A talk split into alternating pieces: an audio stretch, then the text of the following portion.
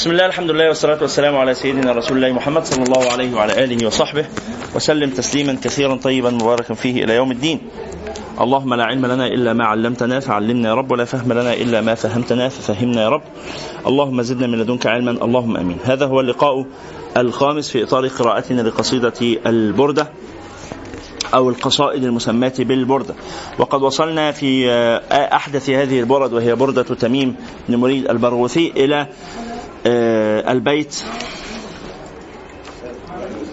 إلى البيت الواحد والسبعين إذ يقول شيخ بيثرب يهوانا ولم نره. هذه شيخ بيثرب يهوانا ولم يرنا هذه هداياه فينا لم تزل جددا. هل حفظنا الأبيات السابقة؟ سراء اللغة يا جماعة هو القدرة على التعبير عن المعنى الواحد بألفاظ وطرائق متعددة. وعلى العكس الناحية الأخرى الفقر اللغوي. طلعوا كله. يعني إيه بقى الفقر اللغوي؟ الفقر اللغوي هو عدم القدرة على التعبير عن المعاني المتعددة إلا بلفظ أو بطريقة واحدة. عدم القدرة على التعبير عن المعاني المتعددة إلا بلفظ أو بطريقة واحد. اقعد بص مع أخوك. أحمد اقعد هنا. ولا الحوجاله آه. تعال تقول كده بس. لا لا خلاص مش مشكلة. عشان معانا ناس بس. بقول ولا الحوجاله خلاص؟ يلا صليتوا على النبي. خد بالك هتوقعها بس.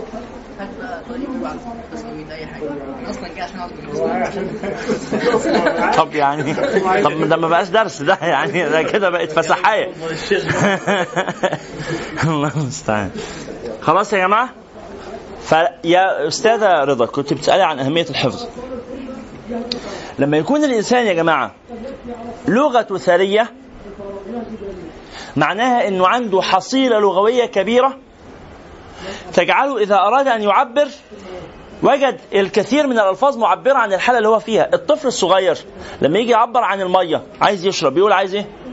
انبوه لفظ انبوه معبر عن الماء وعن العصير وعن اللبن وعن اليانسون وعن الكراوية وعن وعن وعن وعن وعن. لما يكبر شوية يبقى عنده لفظ اسمه لبن.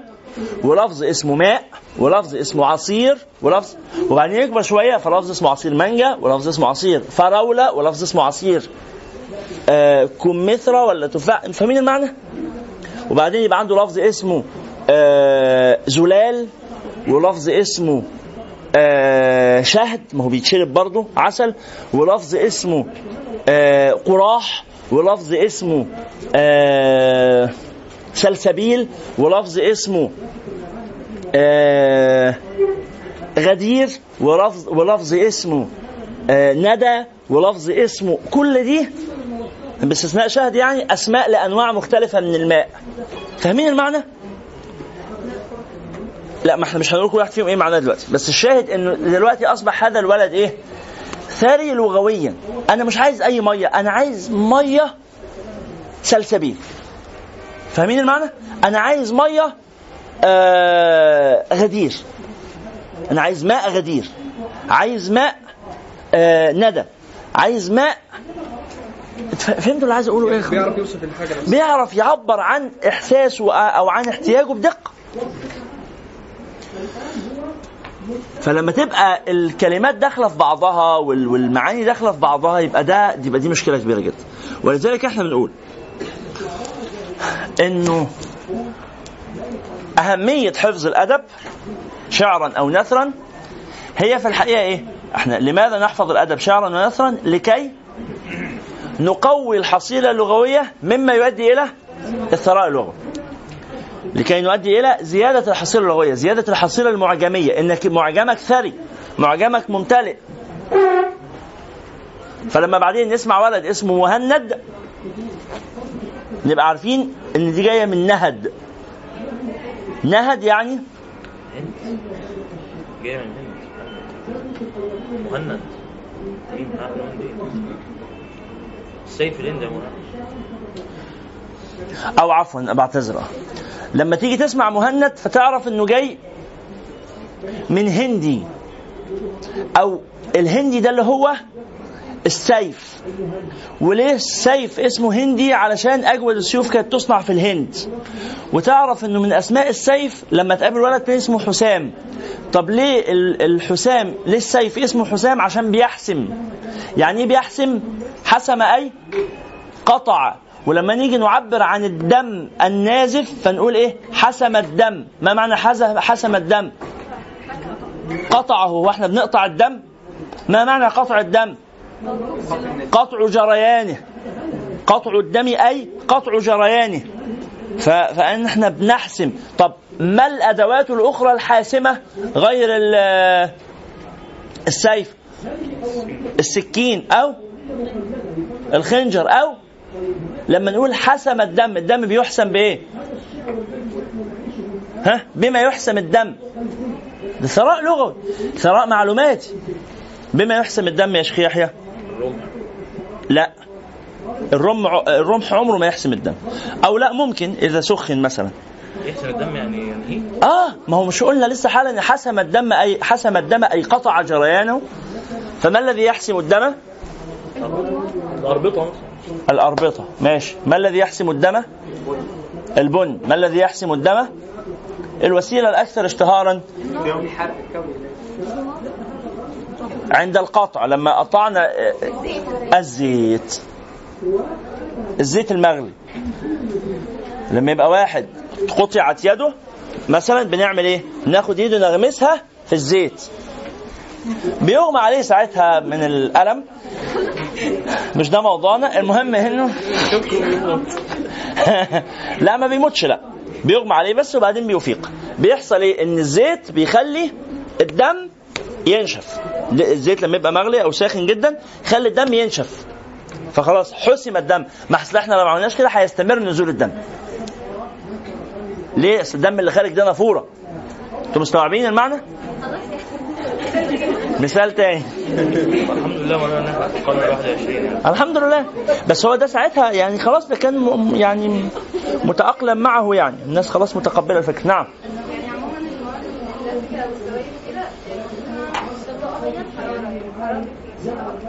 بتمشيها جوه جوه الجسم. لكن الجلد بره بيكون ساح.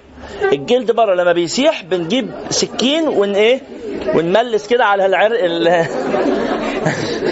كفاية؟ كفاية. خلاص. الشاهد اي مكان ده موضوع ما يخصناش قوي. لكن اللي يخصنا هو فكرة الايه يا إخوانا؟ الثراء اللغوي. اللغوي. إزاي اللغوي بقى تاني؟ اللغوي أيوه. فكيف يا أستاذ رضا؟ أنا جاوبت على السؤال. فكيف نثري كيف باستثناء المثال يعني. كيف يا شيخ. كيف نثري معجمنا اللغوي؟ ها؟ نثريه بحفظ علوم الأدب بحفظ القصائد. حفظ القصائد القديمة صعب. فلذلك بنقول نبدأ نحفظ القصائد الإيه؟ الجديدة. وبعدين نحفظ ما وراءها وما وراءها وما إلى ذلك مما يؤدي إلى أن تكون لغتنا أثرى. وأقوى وأفضل. فأستطيع أن أعبر عن المعنى الواحد بألفاظ متعددة. ولذلك يروى أن الأصمعي دخل في مجلس أحد الخلفاء فقال أحد الحاضرين جاء الكلب. جاء الكلب فقال الكلب من لا يعرف للكلب سبعين اسما. اللي ما يعرفش إن الكلب له سبعين اسم ويقول السبعين يبقى كلب.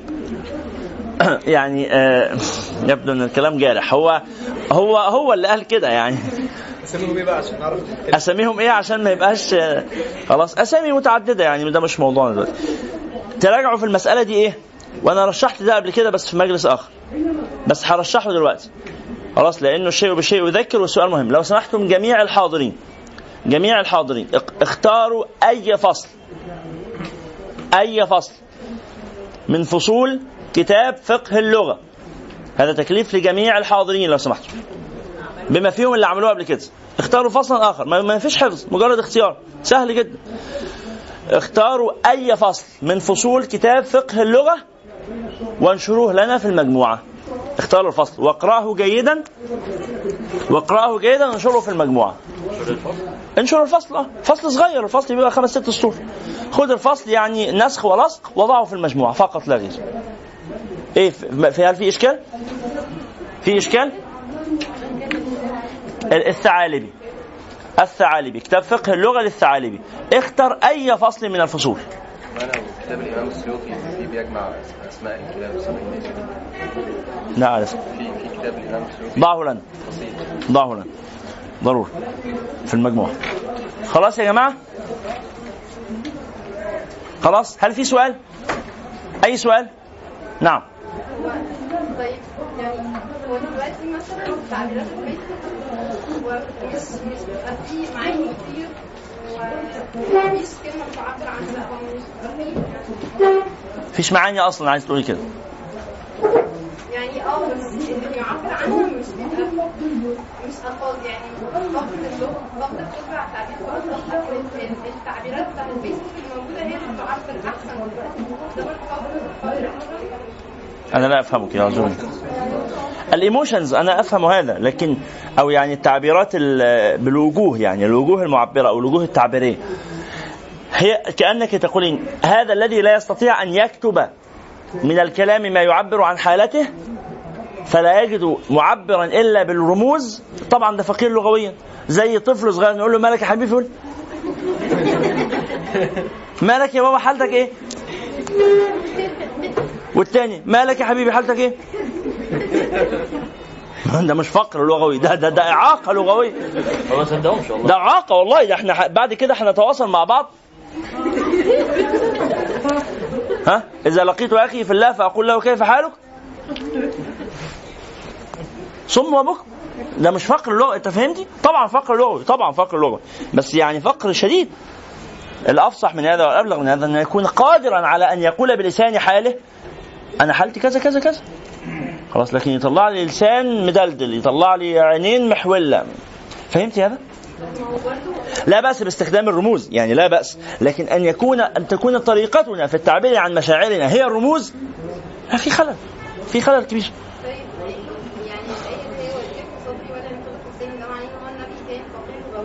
نعم.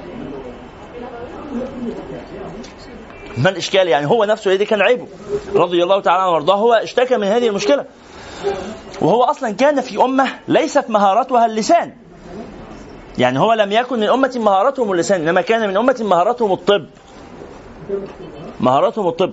وما وكل ما ياخذه الطب من الفنون السحرية. فهو ذهب إلى أمة مهارتهم الطب ومهارتهم السحر بما هو آه، آه، بما يظهر براعته فيما يتقنون.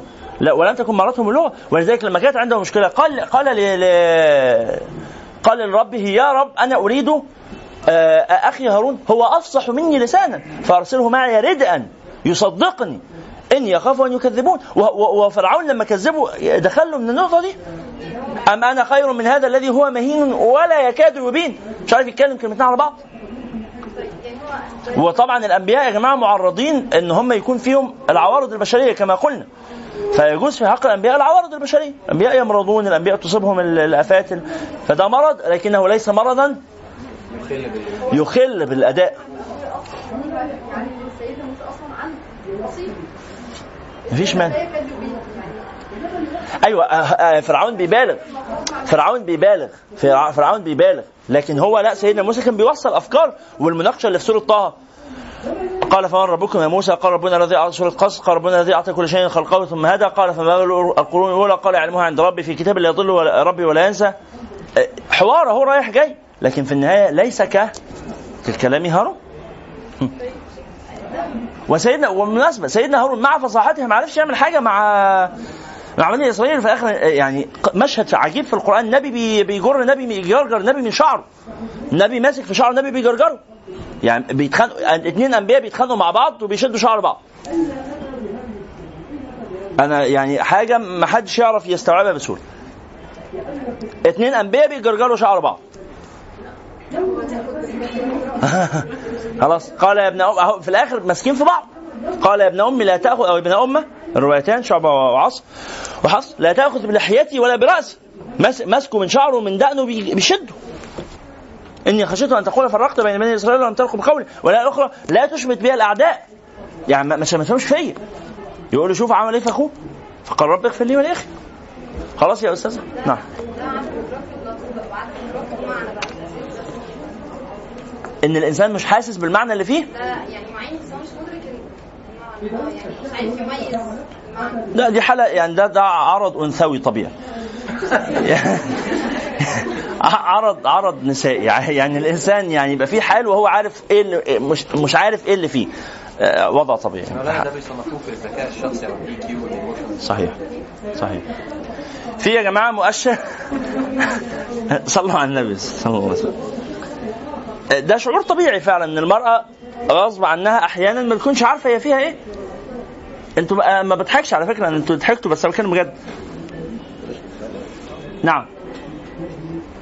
يا أستاذة المرأة أو الفتاة بشكل طبيعي في علم النفس بتكون أحيانا غير مدركة لحقيقة ما بها من شعور. هي متضايقة بس مش عارفة هي متضايقة من إيه. هي فرحانة بس مش عارفة فرحانة ليه. بيجي لها وقت تفرح بزيادة. بدون سبب. أه الله قطة لعبت مع قطة فتلاقيها جالها حالة فرح زائد. الحالة دي بتحصل للرجال أيضا. يقولوا لنا كده والله في علم النفس بتحصل للرجال أيضا لكنها أقل حصولا. عند المرأة أحيانا ممكن يحصل سبب. لا يدعو إلى هذه السعادة المفرطة ومع ذلك تحس بالسعادة المفرطة خلاص سببها إيه مش معروف والعكس بالعكس وغير هذا. إلى آخره. في مؤشر اسمه ال EQ أو الذكاء ال- ال- ال- ال- العاطفي يسموه. ال emotion emotionally آه. ففي EQ test وفي IQ test ال IQ test مؤشر الذكاء الرياضي. ها؟ ال EQ يعني مؤشر الذكاء العاطفي أو الذكاء الوجداني. ففي قدرة الإنسان على أن يدرك مشاعره وعلى أن يعبر عن مشاعره. هو ده ال EQ ال EQ أو الذكاء الوجداني. خلاص حد عنده سؤال آخر؟ بارك الله فيكم. عرفنا أهمية الحفظ يا أستاذة؟ أستاذة. يلا مفيش مشكلة يعني قولي يعني ناقشيني في هذا.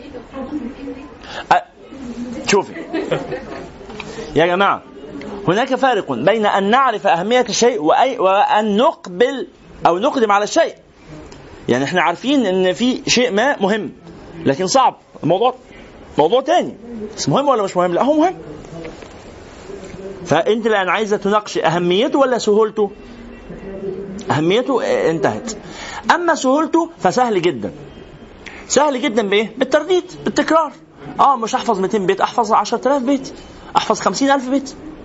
ودي كلها مش أرقام على سبيل المبالغة دي أرقام بيحفظها الناس. أرقام بيحفظها الناس ناس عاديين يعني. خلاص؟ لكن فكرة الترديد. إن أنا أراد على فكرة إحنا معلوماتنا اللي إحنا حافظينها أكتر من كده بكتير. أستاذ رضا حضرتك حافظة كم معلومات؟ أكتر بكتير من المكتوب هنا. لا لا يا جماعة الإنسان الطبيعي يا جماعة بيحفظ معلومات قد إيه؟ ما حدش يقدر يحصرها. ليس لها حصر. إحنا من ضمن المعلومات اللي عارفينها عارفين مخ الإنس... ع- عين الإنسان بتلقط كام لون؟ عين الإنسان 350 ألف لون. إيه؟ تاخد رمد رجع لنا المعلومة دي كده. خلاص. أظن ممكن يكون أكتر من اللي قلته. بالملايين؟ طيب رجعها لنا يا شيخ يحيى. أخونا يحيى هيحط لنا النهارده في المجموعة. عين الإنسان بتلقط كام لون؟ وكل لون منهم إحنا عارفين اسمه. أو لو مش عارفين اسمه على الأقل عارفين شكله. إحنا حافظينه. درجات الألوان وعلاقتها ببعضها. أسماء الحيوانات أعمارها شكلها. لا لا إحنا عندنا معلومات غير عادية. بنحفظها إيه؟ مع الحياة. يا جماعة الحفظ ده جزء من الحياة. جزء من الحياة. فأنا بردد ورايح جاي بردد وبحفظ إن شاء الله. يلا بسم الله. شيخ بيثرب. قالت أيهم؟ فهم كثر. طب إحنا كده هنقلب عند أبو فراس قلت كما شاء معلش. تعرفون هذه القصيدة؟ شكوى الزراعه فعلا؟ اسمها إيه؟ شكوى اسير شكوى أسير؟ هم اللي مسمينها كده يعني ده مش آه. مم. شيخ بيثرب. يهوانا ولم يرنا. هذه هداياه فينا لم تزل جددا. يحبنا. ويحابينا ويرحمنا ويمنح الأضعفين المنصب المنصب الحتد. هذا ما وقفنا عنده في اللقاء السابق. ما معنى هذا؟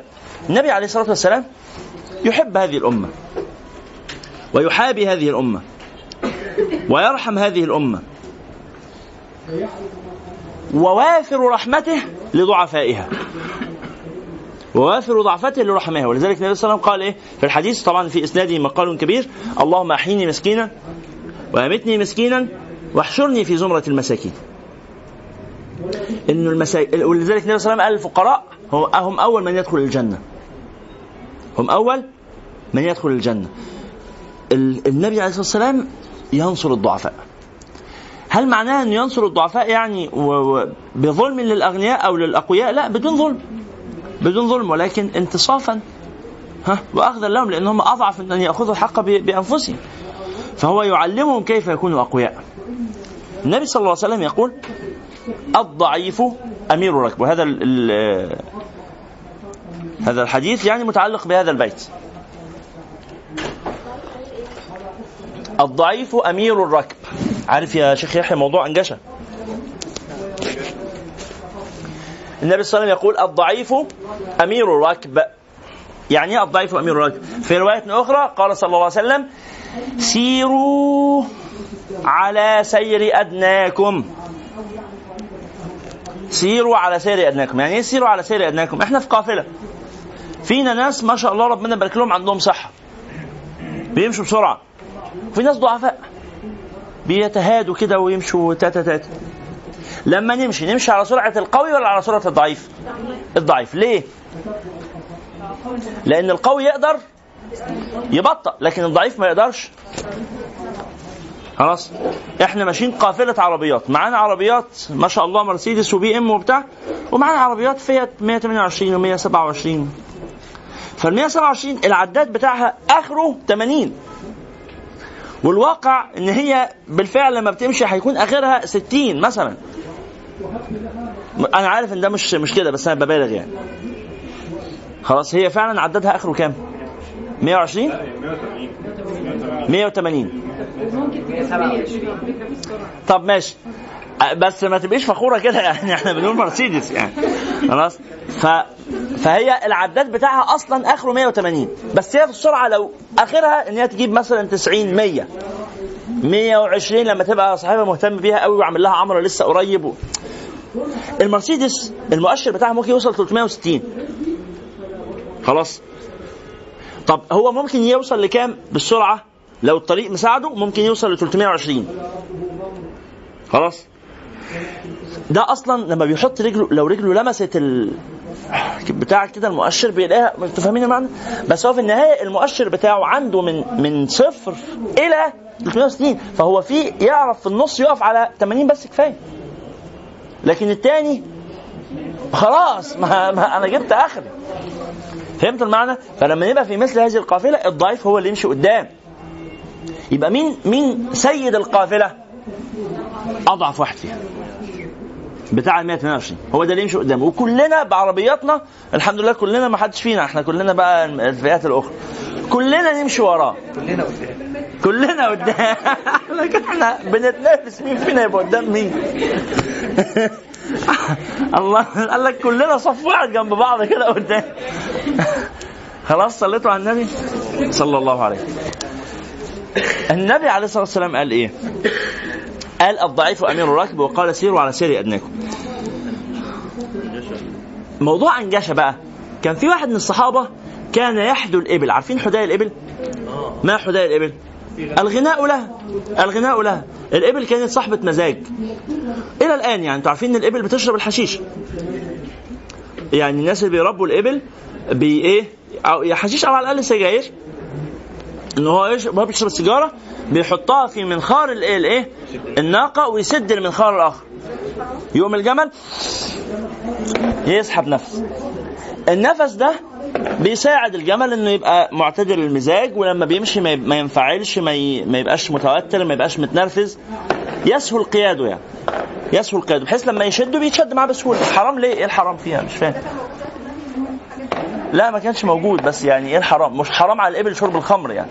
الله تعالى لم يحرم على الإبل شرب الخمر. يعني إحنا دلوقتي لو في مواد ما بتبوظش صحته بالعكس دي بتفيده. قال لك ما بتبوظش صحته. ده جمل يا مان. إيه يا عم ده؟ صلوا على النبي. صلى الله عليه وعلى آله يا مشايخنا الكرام. لا هذا لا يتلف صحة الجمل ولا شيء. فقوم بن إيه؟ نسقي الجمل. مش نسقيه إحنا بنديله سيجارة الحشيش دي أو كده عشان يهدى. يهدى. ما يبقاش إيه منفعل. أنتوا عارفين أصل هو لو انفعل علينا ما أنا بجره ما أنت قاعدة تقولي الكلام ده وأنت قاعدة هنا وفي الآخر بتنزلي تركبي ميكروباص ما بتشديش جمل أنت مش عارفة يعني إيه جمل يتشد فاهمين المعنى؟ فالج آه الجمل لو لو حرن الجمل جمل الحرون يعني العنيف أو المنفعل أو الغاضب أو الشارد يقتل صاحبه والحيوان الج- العرب تقول كده الجمل حيوان إيه؟ إيه صفة الجمل؟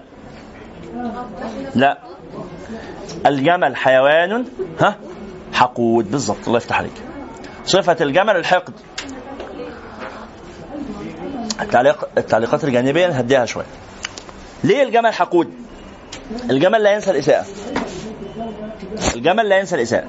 يعني لو أسأت للجمل يفضل مخزنها لك عشر سنين خمس سنين ويعاقبك أول ما يلاقي فرصة هيعاقبك. على الإساءة اللي أنت أسأتها ما بينساش. خلاص؟ بخلاف حيوانات أخرى. طبعا أشهر صفة صفة مثلا ال ال اسمه إيه ده الثعلب المكر وصفة الكلب الوفاء. يعني كل حيوان ليه صفة كده. صفة الأسد إيه؟ الكسل بالظبط. صفة الأسد الكسل وهكذا. والشجاعة طبعا. على كل حال قلنا إيه؟ هو الشجاعة تتنافى مع الكسل؟ ما تتنافاش مع الكسل. هو كسول بس لما بيتحرك يبقى شجاع لأنه في واحد تاني ممكن يبقى تبان قدامك إنه نرفوز أو عصبي بس في الحقيقة جبان. يعني ملهمش علاقة ببعض. فاهمين المعنى؟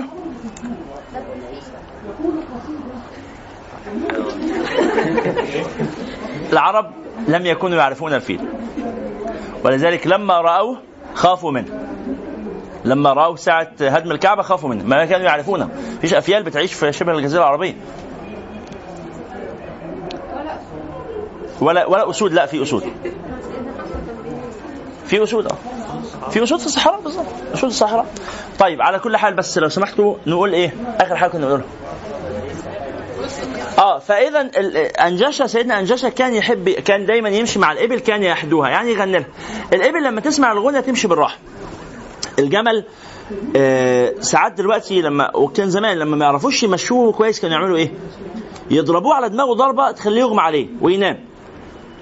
هو بي- بيغمى في حتة معينة كده في رقبته وفي دماغه حتة معينة بيضربوه فيها جامد بخنجر أو بحاجة بس بظهره يعني بظهر الخنجر. ضربة مش قاتلة يعني بس في موضع معين. فالضربة دي بيغمى عليه لمدة ثلاث ثواني. يقع ويرجع يفوق ويقوم. بيستغلوا ما واقع ويخرموا من خاره. ويربطوا فيه حلقة. والحلقة دي بيربطوها بخيط وبعدين حبل. يفوق يقف الحبل في مناخيره. هنا كده في منخاره. فلما يشدوه فيها واحد كان بيربي جمال قال لي قال لي لو فار شد الجمل هيمشي معاه هو ده اللي بيخلي الجمل إيه؟ إيه؟ هي أكيد مؤلمة. هي مؤلمة جدا في منخار مؤلمة جدا. فهو تشده كده يمشي معاك. لو ما عملش كده ما حدش يقول لي بقى حقوق الحيوان إن هو تاني. أنا لو مصر إن أنا أفضل رابطها في رقبته هيشدها ويشدني ويقتلنا. فمفيش مشكلة في ده شرعا يعني. الشاهد. فكان الإبل ممكن تسيطر عليها بالمسايسة أو بالإيه؟ بالعنف. بس خد بالك الجمل لو عملت فيه الحركة دي عمره ما هينساها لك فتعمل إيه؟ حاجة من حاجة. لا ما بتصالحش الجمل ما بتصالحش مهما أحسنت إيه؟ فحاجة من حاجتين. يا تختفي أنت من وشه خلاص ما تتعاملش معاه تاني. يا البتاعة دي هتفضل في في منخاره طول حياته. ما تشيلهاش تاني خلاص. فاهمين المعنى؟ وخلاص بيت- بيتأقلم معاها. يعني طب لو شلتها يفتكر يعني آه طبعا. لا هو بيفتكر بقول لك لو بعد 10 سنين. على حسب على حسب طباعه. هو شرس ولا هادئ؟ إذا شرس لازم هنعمل له كده. سيدنا انجشه ده كان واحد من الصحابة كان يحدو الإبل. يعني إيه يحدو الإبل؟ يعني يغني له. آه يعمل أصوات كده. فكان يغني بأشعار العرب وكان صوته حلو قوي فكانت الإبل إذا سمعت صوته اهتزت. إيه اللي هو؟ تعرفين الجمل بيمشي إزاي؟ فالص... آه فالصوت لما يسمعوا صوت الله. كده بقى فيمشوا بالراحة كده ويبدأوا يتمايلوا. ففي مرة صوته كان حلو قوي. فالإبل تميلت بزيادة. عارفين المعنى؟ تميلت جدا هي اضطربت الإبل سعدت. فالنبي قال له إيه؟ قال رفقا بالقوارير يا أنجشة. يعني إيه رفقا بالقوارير؟ يعني شايل معاك إزاز. الجمال اللي أنت عمال تهزها دي شايله على ظهرها إزاز الإزاز هيتكسر. القوارير طبعا اللي هم النساء. فهمتوا المعنى؟ يعني هو بيقول له أنت عمال تعمل كده الستات اللي راكبين مش هيستحملوا هذا الإيه؟ ففهمتوا رفقا بالقوارير جت منين؟ رفقا بالقوارير جت لما قال لانجشه ما تكثرش الحداء عشان خاطر ده هيخلي الإبل عندها حالة طلب تموت الستات اللي إيه؟ اللي راكبين فوق دول. لا لا لا لا. لا هو كان بيغني للإبل. لا. خلاص؟ طيب. شيخ بيثرب يهوانا ولم يرنا هذه هداياه فينا لم تزل جددا يحبنا ويحابينا. يحابينا أي يفضلنا ويرحمنا. ويمنح الأضعفين المنصب الحتدة أي المنصب الكريم. هو النبي الذي أفضى لكل فتى بأن فيه نبيا إن هو اجتهد. هو يقول هذا البيت إن النبوة منها ما هو مكتسب ومنها ما هو موهوب. النبوة طبعا عند أهل السنة وهبية مش كسبية يعني مهما بالغ الإنسان في العبادة مش مش العبادة هي اللي بتخلي الإنسان نبي إنما النبوة دي فضل الله يؤتي من يشاء. فالنبوة وهبية ليست كسبية. ولكن هو هنا لا يتحدث عن النبوة بمعنى الوحي ولكنه يتحدث عن النبوة بمعنى المنزلة والمكانة والعلم وما إلى ذلك. الإبلاغ والإبلاغ. بالضبط. فلذلك أنت تريد أن تكون مثل النبي يلا تشبه بالنبي. لو أحد الأخوات يعني ضعوا كرسيا خلف الباب هو النبي الذي أفضى لكل فتى بأن فيه نبيا. إن هو اجتهد. فهو ثم يخاطبك فيقول يا مثله لاجئا. يا مثله تعبا. كن مثله فارسا. كن مثله نجدا. يعني أنت أنت تعب وأنت حزين وأنت آه، مطارد. لقد طورد لقد عذب لقد آه، عودي لقد أخرج. فإذا أخرجت فتذكر يوم أخرج. وإذا حوربت فتذكر يوم حورب. وإذا كذبت فتذكر يوم كذب. يا مثله لاجئا يا مثله تعبا. كن مثله فارسا. كن مثله نجدا. من نقده الظلم مهما جل صاحبه صاحبه انقض إيوان كسرى عندما ولد النبي عليه السلام كان ينقض الظلم. ما الفرق بين النقض والنقد؟ النقض هو الهدم. النقض هو الهدم. نقض البناء أي هدمه. فجعله إيه؟ أنقاضا. نقض البناء أي هدمه. فجعله أنقاضا. طب والنقد؟ النقد أصل النقد. يعني ها نقد الذهب. آه إيه النقد؟ النقد هو لا مش استخراج أو؟ أيوه. النقد معناه الاختبار والتفريق. الاختبار والتفريق. فأنا سأنقد المعادن يعني أختبرها وأفرق أجزاءها عن بعض لأعرف الجيد من الخبيث. نجد أي منجد يعني آه، منجد أي منقذ. نجد أي منقذ. نجد من النجدة. طيب فإحنا بعمل إيه؟ ولذلك لما أجي أقدم نقد يعني إيه أقدم نقد؟ ما تخش أقول لك أنت حمار. فين النقد؟ فهمتوا المعنى؟ إنما النقد إيه؟ إنك تيجي تقول لي والله كذا وكذا وكذا ده جيد. كذا وكذا وكذا ده سيء. السيء ده تعدله إزاي؟ فهمتوا المعنى؟ هو ده كده يبقى اسمه نقد. طب ولو لا أنت كلك على بعضك غلط يبقى اسمه إيه؟ يبقى اسمه إيه؟ نقض. نقض. والنقد أمر جيد برضه. يعني ما حدش يقول إن دايما إحنا عايزين نقد. لا أحيانا بنكون عايزين نقض. هذا أمر يجب أن يهدم بالكلية. مفيش مشكلة يعني. يا مثله لاجئا. يا مثله تعبا كن مثله فارسا كن مثله نجدا من نقضه الظلم مهما جل صاحبه انقض إيوان كسرى عندما آه، ولد. أستأذنكم آه، حد معاه شاحن؟ سامسونج. إيه؟ آه. آه خلاص شحنه ناول ناول بس شكرا.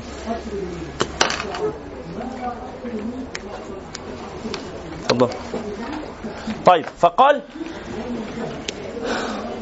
هو مفيش هنا فيش؟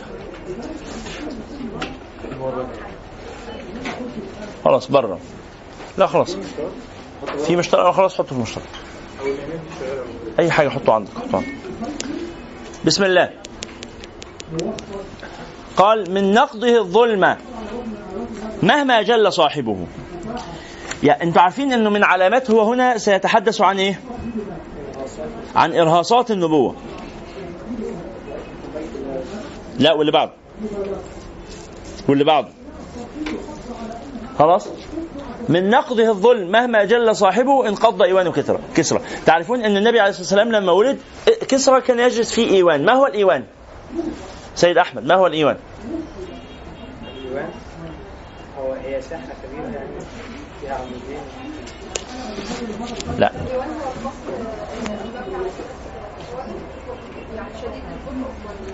الديوان هو البناء بالضبط البناء ها الذي له ثلاثة جدران. البناء ذو الجدران الثلاثة. وجداره الرابع مفتوح على ساحة. زي الصحة حسن فيه أربع أواوين. ممكن يبقى ايوان واحد ممكن يبقوا ايوانين ممكن يبقوا ثلاثة على حسب. مش بالضرورة يبقى أربعة. فهمت المعنى؟ والإيوان مرة أخرى الإيوان هو إيه؟ بناء من جدران ثلاثة ليست به أعمدة ده شرطه. ليست به أعمدة. طب أمال سقفه بيبقى إيه؟ ها؟ الأرش بالضبط. أرش الأرش اللي هو الشكل ده والأرش ده سواء كان أرش نوعين الأرش إيه؟ هدرسكم عمارة كمان يعني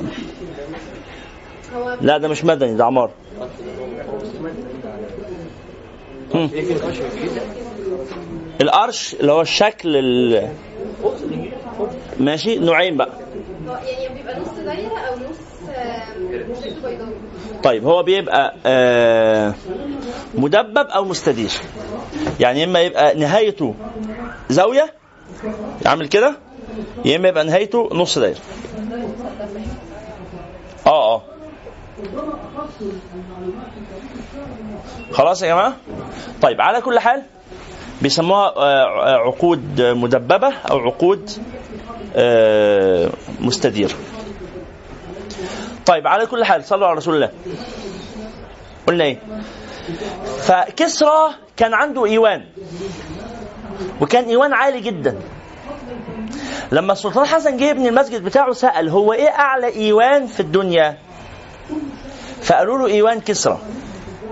إيوان كسرى كان 36 ذراع. نعم. السلطان حسن اللي هو باني مسجد السلطان حسن. السلطان حسن ده سلطان مملوكي ابن السلطان محمد ابن ناصر قلاوون فترة طويلة آه 700 سنة. وكان إيوان كسرى لسه موجود. طب ما هو السلطان حسن من 800 سنة ولسه موجود يعني. إيوان كسرى والنار حاجة إيوان كسرى حاجة والنار حاجة. أنت دخلت كل حاجة في بعضها لحظة واحدة بس ركزوا معايا لو سمحت كان عندنا إيوان اسمه إيوان إيه؟ هو الغزالي مشغولة؟ لسه مشغولة؟ شوف لو في إمكانية للنقل طيب فأنتوا معايا حضراتكم؟ فعندنا إيوان اسمه إيوان إيه؟ كسرى. اللي هو بناء له جدران ثلاثة أنتوا رحتوا السلطان حسن؟ طيب الإيوان على فكرة مش لازم يبقى كبير كده. ممكن الإيوان يبقى أصغر كثيرا. يعني ممكن إيوان يبقى بالعرض ده. ممكن إيوان يبقى بالعرض ده. على قد هو بس. يبقى على عرض بني آدم. يعني زي المحراب. أهو المحراب إيوان. المحراب عارفين شكل المحراب التجويف اللي في المسجد ده؟ خلاص فده إيوان بس حجمه صغير. فكسرى كان عنده إيوان كبير مقفول من الجنبين ومن ورا ومكشوف من قدام. والإيوان الكبير ده أنا قلت لكم موضوع سلطان حسن لما جه يبني بقى المسجد بتاعه قال أعلى إيوان إيه؟ قالوا له إيوان السلطان قالوا له إيوان كسرى. كان لسه موجود لغاية ساعتها. كسرى آخر كسرى بينه وبين السلطان حسن كام سنة؟ 700 سنة. فعادي 700 سنة ينفع مباني تفضل موجوده 700 سنة. بس إيوان كسرى كان تهدم منه أجزاء. زي ما هنقول دلوقتي. فقال كان إيوان كسرى 36 ذراع فقال اعملوا المسجد عندي 39 ذراع وأصبح مسجد السلطان حسن هو أطول بناء في العالم في وقته. يعني فكرة أطول برج في العالم دي موجودة من زمان عادي. بس كانت بتتعمل في مصر الأول. باعتبار إنه مصر إيه؟ آه أرض الحضارة ومهد الدنيا أو يعني هي مركز الإسلام يعني. سيبها سيبها. هي مركز الإسلام. وأنتم تعرفون قول ابن خلدون. لا لا لا لا. لا. لا عمرنا ما كنا حفاورة دلوقتي بس. عارفين آه، ده مش إهانة ده وصف حال يعني. لكن عارفين اسمه إيه ده؟ ابن خلدون بالظبط قال إيه؟ من لم يرى القاهرة لم يرى عز الإسلام. من لم يرى القاهرة لم يرى عز الإسلام. يعني اللي عايز يشوف الإسلام عزيز يروح يشوف القاهرة. آه بالظبط القاهرة أيام بايام تعرفين ابن خلدون جه الأزهر؟ ودرس في الأزهر. وطبعا كان الأصل إن هو يعني مغربي من بلاد المغرب. آه. آه، لكنه أتى إلى القاهرة و هو كان عنده رحلات يعني كثير. فمن رحلاته أتى القاهرة ودرس فيها. نعم. لا ابن طولون سابق. ابن طولون؟ لا لا مش لا مش أعلى منه ولا حاجة. لا لا بيتهيألك بس. لا مش أعلى منه طبعا. ثم إنه أحمد بن طولون أحمد بن طولون بنى في قلب مدينة العسكر. مدينة العسكر تاني مدينة تبنى في مصر بعد الفسطاط. كان في الفسطاط العسكر القطائع آه القاهرة. خلاص؟ أحمد بن طولون بنى 200 وشوية مثلا. خلاص؟ هجري. السلطان حسن 751 أو حاجة زي كده. على كل حال يا جماعة إيوان كسرى ده كان إيوان كبير فيه ساحة قدامه ساحة. وبعد الساحة وساحة مسوره بس طيب. والساحة كانت إيه؟ مسوره ثم من الناحية الثانية في الساحة في سرداب. عارفين السرداب بناء منخفض السقف. ممر كده. بس ممر كان أقصر من أقصر إنسان. أقصر من أقصر إنسان. ليه؟ بحيث أي حد يدخل جواه يدخل الموطي لغاية ما يدخل على الساحة راكع بالظبط. ويكمل ركوع لغاية ما يوصل عند كسرى أو قريب من كسرى. وبعدين إيه؟ ال- الحاجب يدي صوت كده فيقول للناس ارفعوا رؤوسكم فيرفعون رؤوسهم. أو يقول لهم تقدموا. العظماء كان بيسمح لهم بالتقدم. ال- المكرمين. لغاية لما يقبلون الأرض بين يدي بين رجلي كسرى. ده معناه إيه؟ إن هم من أهل المكانه يعني. إنك مسموح لك تبوس عند رجليه ومش تبوس رجليه نفسها لأن ده شرف أكبر بكتير برضه مما كان مستواك. أنت هتبوس الأرض عند رجليه نعتبرها وصل بيمشي عليها إيه؟ هنعتبرها وصلت. آه بالظبط. عشان هو بيمشي على الأرض دي مش بيقول لك يبوس التراب اللي بيمشي عليه؟ هو ده كان بيبوس التراب اللي بيمشي عليه. طب بقيت ناس لا من بعيد كده. يؤذن له فيقف. وكان يبص فيلاقي كسرى لابس إيه؟ كان يلبس تاجا من الذهب زينته 80 كيلو جرام. طب شايله إزاي؟ لا هو ما كانش شايله. هو كان مشبوك مربوط بسلاسل الذهب. فهو يدخل يقوم يعوج دماغه كده بتاعه تحت التاج ويفتح إيديه كده. وبعدين إيه؟ يأذن للناس فيبدأوا يدخلوا. زي إيه؟ عارفين بتاع بالظبط خلاص؟ هو اسمه إيه البتاع ده؟ سشوار لا مش سش... يعني سشوار اللي شبه البرميل ده اللي بيطلع آه، آه، بخار ماء ده فهو كان يلبسه كده يحط الدماغ جواه كده ويقعد والناس يبدأوا يدخلوا. سيدنا ربعي بن عامر لما راح ما رضيش يركع. عمل إيه؟ دخل بظهره. يعني إيه لا ما دخلش بظهره. دخل منحنى للخلف بالظبط. دخل كده. على يديه ورجليه. هو لو طويل لا. على يديه ورجليه. على يديه ورجليه. على يديه ورجليه. لا مش مجهود عالي دول محاربين يعني. ده في الآخر. آه يبقى مرن. آه بالظبط. خلاص؟ نعم أهلا وسهلا ومرحبا. أهلا وسهلا نسعد ونشرف. أهلا وسهلا. فدخل على يديه ورجليه لغاية لما بقت رجليه هي أول حاجة دخلت. وبعدين قام عمل إيه؟ عدل نفسه ووقف في ال... فقيل له لما لم تسجد؟ فقال نحن قوم لا نسجد إلا لله. تعرفون هذا ال... نعم. إيه؟ النبي صلى الله عليه وسلم إيوان كسرى ده الإيوان العظيم اللي أنا قلت لكم عليه ده أنتم متخيلين إن إنسان الإيوان ده كله مش قاعد فيه غير بني آدم والباقي كله زخارف الذهب والفضة حواليه. أنتوا مستوعبين المشهد قد إيه مهيب؟ أنتوا معايا ولا مش معايا؟ أنا عايزكم بس تتخيلوا حجم المشهد. الفرس كانوا يعبدون النار كانت عندهم نار لها كهنة. شغلتهم إن هم يضعون فيها الحطب حتى لا تنطفئ. فمنذ ألف عام لم تنطفئ. منذ ألف عام لم تنطفئ. ليلة ولد النبي صلى الله عليه وسلم انطفأت هذه النار. لما تفجرت فيها عين ماء. تفجرت جوه النار عين ماء. فانطفأت. في نفس الليلة هو حدث حاجة هزت الفرس كلهم. ثلاث حاجات. النار اتطفت. وكان في بحيرة اسمها بحيرة ساوة. بحيرة ساوة كانت بحيرة مقدسة في بلاد فارس. كانوا يغتسلون من مائها عشان تشفى الأمراض. بحيرة ساوة غاض ماؤها تحولت إلى بركة طين. نزل قلت المية قوي لغاية ما بقت طين. فطبعا دي بحيرة مقدسة. إزاي الآلهة يسيبوا البحيرة يحصل فيها كده؟ مصيبة دي مشكلة. ولقوا النار اتطفت ولقوا حاجة ثالثة غريبة جدا. يبقى النار اتطفت ساوى غاضت والشرفات كان كسرى عنده الإيوان بتاعه ده فيه 28 شرفة. 28 شرفة.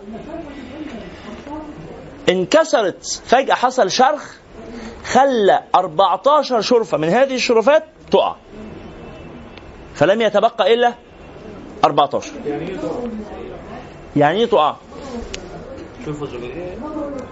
لا. آه، تجويف داخل الحائط. لما حصل الشرخ ده خلى الإيوان يسقط مش كله الجزء اللي, اللي بتاع الشرفات ده. يعني نص النص الفوقاني منه. النص اللي فيه الشرفات. وقع. فيبقى وقع 14 شرفة. فالإيوان العظيم ده فجأة بقى شكله خرب مش خرب بالكلية لسه في بقايا. والنار فهمتوا المعنى؟ الروم بقى حصل عندهم حاجة تانية. الروم كانوا نصارى. الحاجات اللي حصلت دي اسمها يا جماعة؟ اسمها إرهاصات النبوة.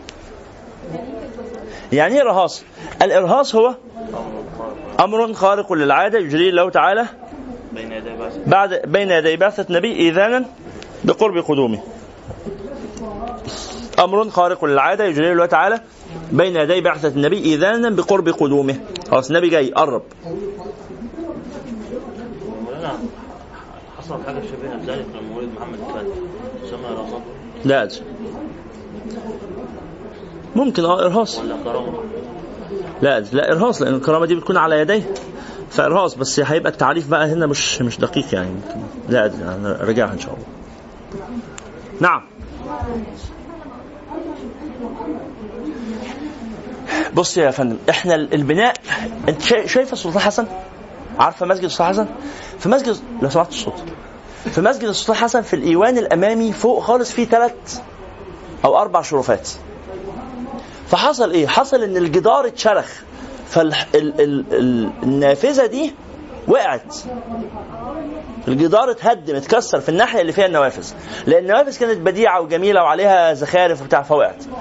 شفتوا اللي شفتوا يا جماعة الشرفات اللي في المعابد الفرعونية؟ ما رحتوش الأقصر وأسوان؟ طيب رحلة الأقصر وأسوان؟ الله المستعان. إحنا طالعين رحلة للريف. ما قالولكوش؟ طالعين قريبا. هنقول لكم إن شاء الله. أي ريف؟ هندور على أي ريف ونروح. هنروح. هنروح نشوف نرى الحيوانات لأن إحنا كنا بنتكلم كتير على الحيوانات في الفقه والناس مش شايفاها مش عارفاها. فهنروح نرى حيوانات الريف ونشرب من البان الريف ونأكل من أجبانها. لا في. في. إزاي يعني؟ ها الحمد لله يعني. لا لا في. في. في هنا قريب مننا يعني على بعد ساعة ولا ساعتين في بنها مثلا أو في القليوبيه أو كده. آه. قريبا إن شاء الله. يعني بس إيه نعدي إحنا يوم الجمعة اللي جاية اجازه عشان ملابس الشتاء وكده. فلما لما نجيب ملابس الشتاء لو على قد ما نجيب ملابس للشتاء يوم الجمعة على قد ما ننزل نروح. إن شاء الله. الفرق ما بين الطور والبقر والجاموس وال... تلاقي ده ليه يا جدعان؟ ليه والله؟ أنتوا عايشين في ليه يا اخوانا إيه الطور؟ ما الثور؟ ذكر البطل ذكر البقر. انت عارف يعني موجود يا عم. إيه امال الحيوانات امال البهائم بتتعشر إزاي؟ جايب باله اللي بيتحط لهم ليها حمراء ده ويفضل أيوه ماشي. هو بيخش يعاطف بس أيوه مش ما بيخرجش طيب. والناس الكبيرة أيوه ماشي خلاص. طيب بيتأجر بعدين بس لازم كل قرية يبقى فيها يعني قرية كاملة. طيب لو سمحت صوت. صوت. طيب. صلى على رسول الله. فنرجع تاني. فالنبي صلى الله عليه وسلم آه، قلنا إيه بقى الإرهاص اللي حصل عند الروم؟ أنه ظهر نجم في السماء وهم كان عندهم خريطة السماء. أنتوا عارفين إن الفلكيين بيتابعوا السماء وعارفين الخريطة. في برنامج موجود على الموبايلات اسمه سكاي ماب. في خريطة السماء. انت بتمسك المو... الموبايل بتاعك وتحركه كده فيقول لك فاهمين اللي عايز اقوله؟ استخدمتوه البرنامج ده؟ هات هات موبايلي لو سمحت. الروم كان عندهم شفشاوة؟ الروم كان عندهم شفشاون آه لا يعني البرنامج ملوش علاقة بشفشاون والنجوم موجودة من قبل البرنامج وشفشاون الاثنين فالروم كان عندهم نجوم. يا جماعة؟ شغلوا لنا اسمعوني بس. هات كده. أهو يا جماعة. هيجي لحضراتكم دلوقتي تشوفوه وأنا ماسكه كده قدامي النجوم.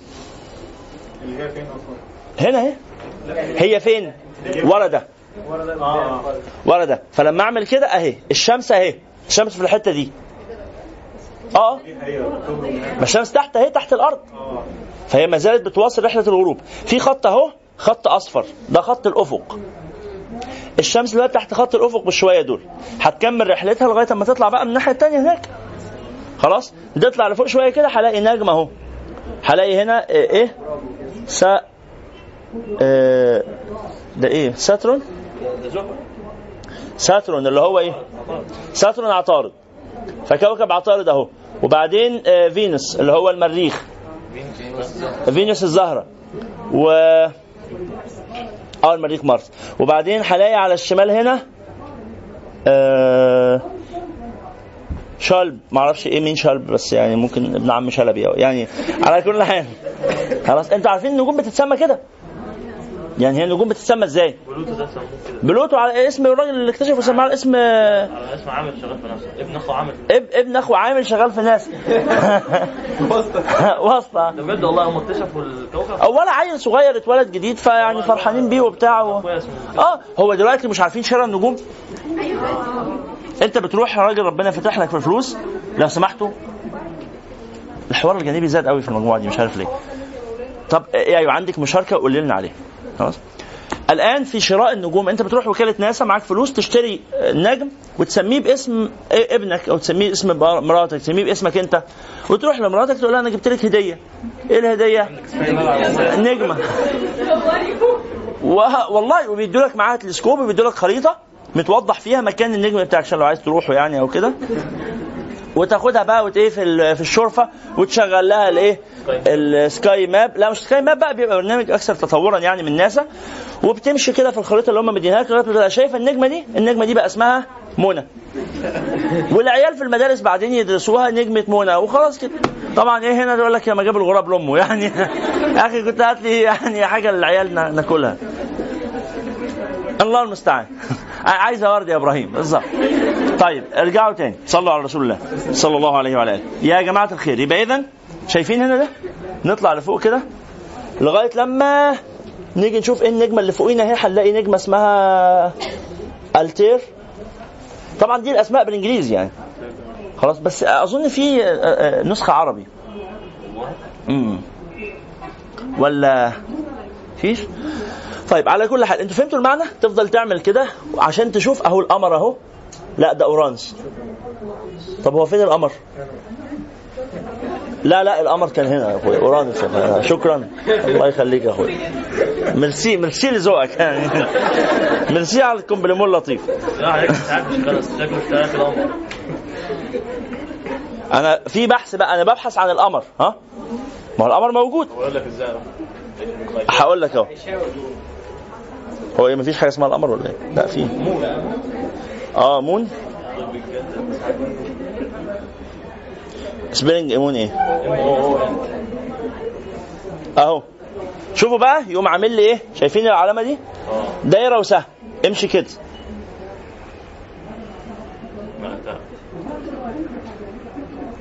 أهو القمر في الحتة دي بالظبط. فوقينا فاحنا مش هنعرف نشوفه لو إحنا طبعا في ال... اتفاهمين معانا؟ في الصحراء يبان بقى. فتقعد تدور كده تبص فوقيك آه موجود أهو.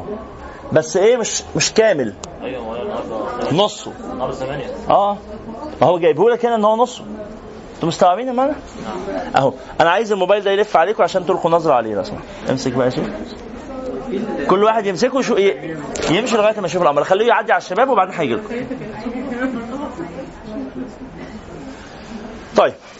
نزلوه موجود على ال Play Store واسمه إيه ده؟ و App Store اسمه آه Sky Map Sky Map أنا ما أعرفش شكله في App Store بس آه غالبا آه يا.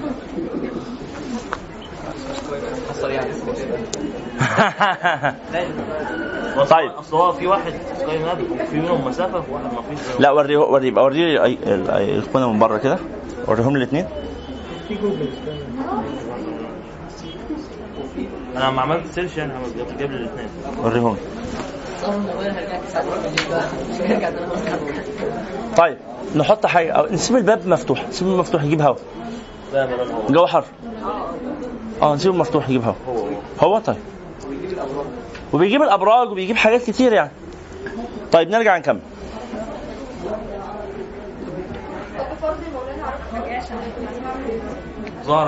آه كانوا في السماء بقى. طب ما تدوني بقية الناس. قفل. هقول لك. اصبري اهو اصبري. يا رب. فيا جماعة كانوا الروم كانوا ومش بس الروم الروم واليهود يعني والنصارى والعلماء يعني كانوا يعرفون خريطة السماء. طب وبعدين؟ النجوم في السماء ليها أسماء هم عارفينها. على فكرة مش كل النجوم ظاهرة طول السنة. في نجوم بتظهر ساعتين ثلاثة بس كل ليلة. في نجوم في نجم ما بيظهرش غير قبل الفجر بساعة ويرجع يختفي. في نجم نجوم للصيف وفي نجوم تانية للشتاء. النجم الوحيد اللي موجود طول الليل طول السنة نجم الشمال. ده نجم هو الوحيد اللي موجود إيه؟ الكبير البارز ال- المرئي اللي موجود طول الليل طول السماء طول السنة. ولذلك بنعتمد عليه في الصحراء. هو إحنا في الصحراء إزاي بنعرف ال ال الاتجاهات بالنجوم؟ إن إحنا بنمشي كده. عايزين نروح فين؟ بنشرح الكلام ده في درس الفقه المفروض في محاضرة الصلاة. الناس اللي كانت معانا في الصلاة مين كان معانا في الصلاة؟ فاكرين الكلام ده لما شرحناه؟ مين كان معانا تاني؟ ارفعوا دي كده عشان اعرفكم لو سمحتوا. مين كان معانا لما شرحنا الصلاة؟ شرحنا النجوم في الصلاة. واحد اتنين طيب ماشي كتير. فاكرين الكلام ده؟ الشمس آه. فاكرين؟ قلنا ساعتها إزاي إحنا بنعرف ال آه الصحراء بالليل حركة النجوم؟ فاكر يا بدر؟ تعرف تشرح لنا؟ اتفضل. تعبان؟ طيب انت عارف. مين تاني؟ الوحيد اللي عارف تعبان يعني الوحيد فيكم اللي عارف تعبان. عليه العوض؟ منه العوض.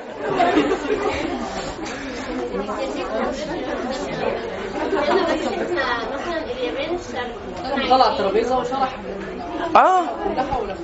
طيب بصوا يا جماعة باختصار. أنا ماشي في الصحراء أنا في مصر. عايز أروح أسوان. أسوان شمال ولا جنوب ولا شرق ولا غرب؟ جنوب. إذا كان الشرق أمامي. يبقى الجنوب فين؟ إذا كان الشرق أمامي فالجنوب يميني. والشمال؟ شمالي. فاكرين؟ شمال شمالي. والغرب؟ خلفي. يبقى شرق, شرق غرب جنوب شمال. فاهمين الكلام ده؟ طيب أنا الآن أنظر إلى الشرق. أنا عايز أروح أسوان. هروح شمال ولا جنوب ولا شرق ولا غرب؟ جنوب. يعني هعمل إيه؟ هلف. أنا الآن أنظر إلى فأين الشرق؟ على شمالي. وأين الغرب؟ على يميني. وأين الشمال؟ في ظهري. فين نجم الشمال؟ في ظهري. يبقى هحطه في ظهري وأمشي. لو أنا في وسط الصحراء مش شايف فبعد شوية لقيت نفسي وأنا ماشي كده وفي النجم الشمال؟ إيه ده؟ ده جنبي. يبقى أنا عملت إيه؟ حاولت أرجع أعمل كده تاني. وأنا ماشي غصب عني ممكن الاقي نفسي اسمحوا لي ارجع شوية كمان. ممكن الاقي نفسي من غير ما اخد بالي. أنتوا عارفين الصحراء يعني إيه تتوه؟ فممكن الاقي نفسي تلقائيا كده بعمل كده. إيه ده؟ غلط. اقوم اعمل كده تاني. فهمتوا المعنى؟ فيعصم حركتي ان أنا إيه ببقى ماشي كده. ممكن اغلط شوية وارجع كده. اغلط شوية وارجع كده. اغلط شوية وارجع كده. طب لو أنا عايز وأنا في القاهرة عايز أروح ليبيا.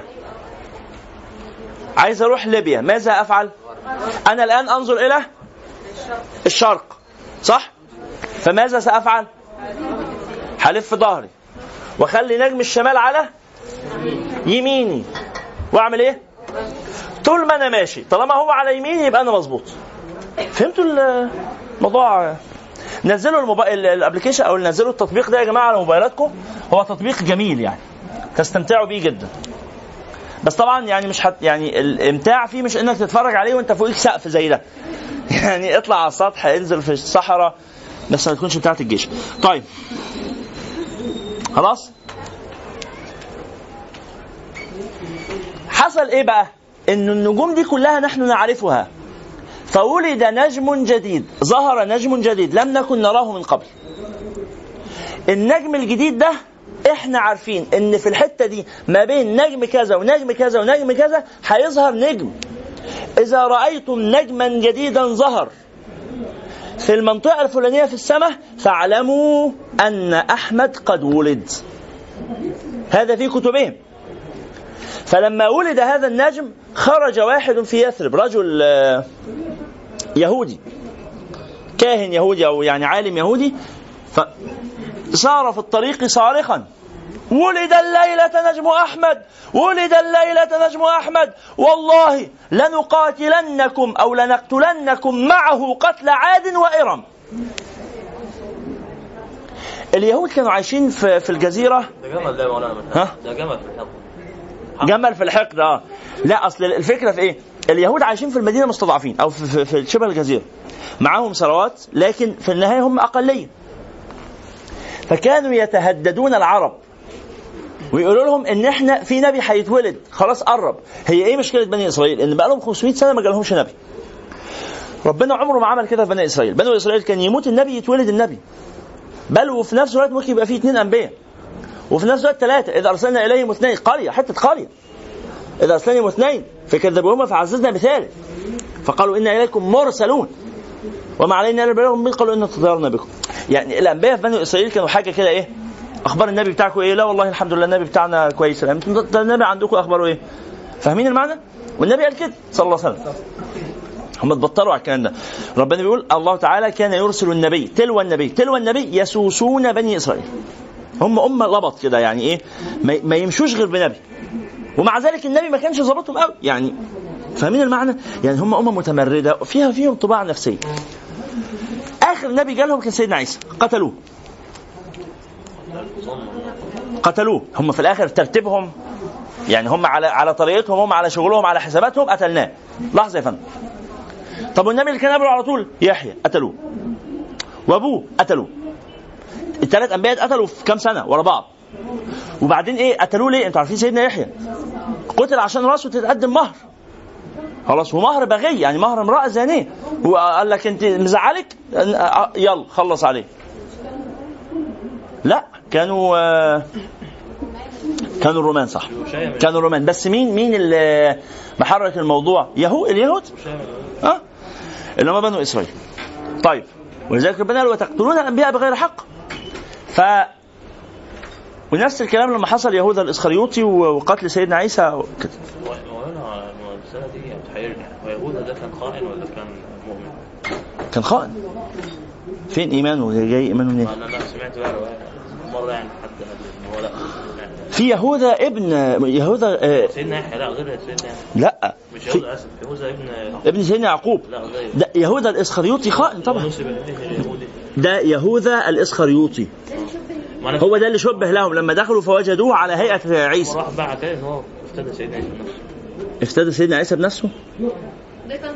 لا أدري ربما يكون تاب مثلا؟ لا أدري ما أعرفش. طيب خلينا بس هنا لحظة واحدة. يا جماعة.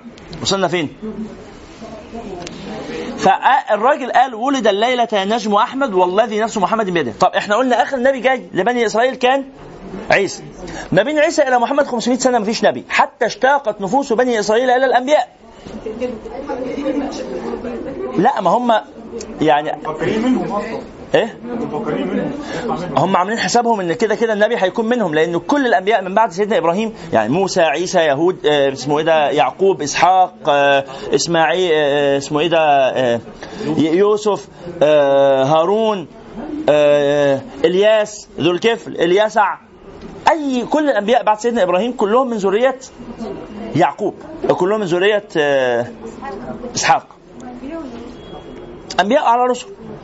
كل الأنبياء والرسل. بعد سيدنا يعقوب هم من ذرية إسحاق. سيدنا إبراهيم كان عنده ولدين. إسحاق ويعقوب. أنا بقيت بتعب إسحاق وإسماعيل.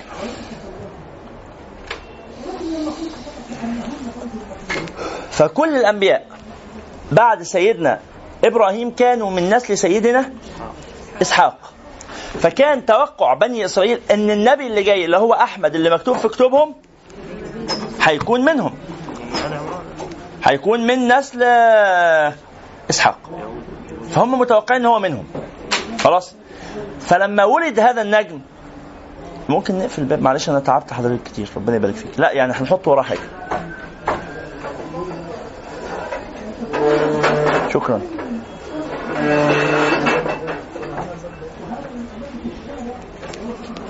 خلاص خلاص دلوقتي.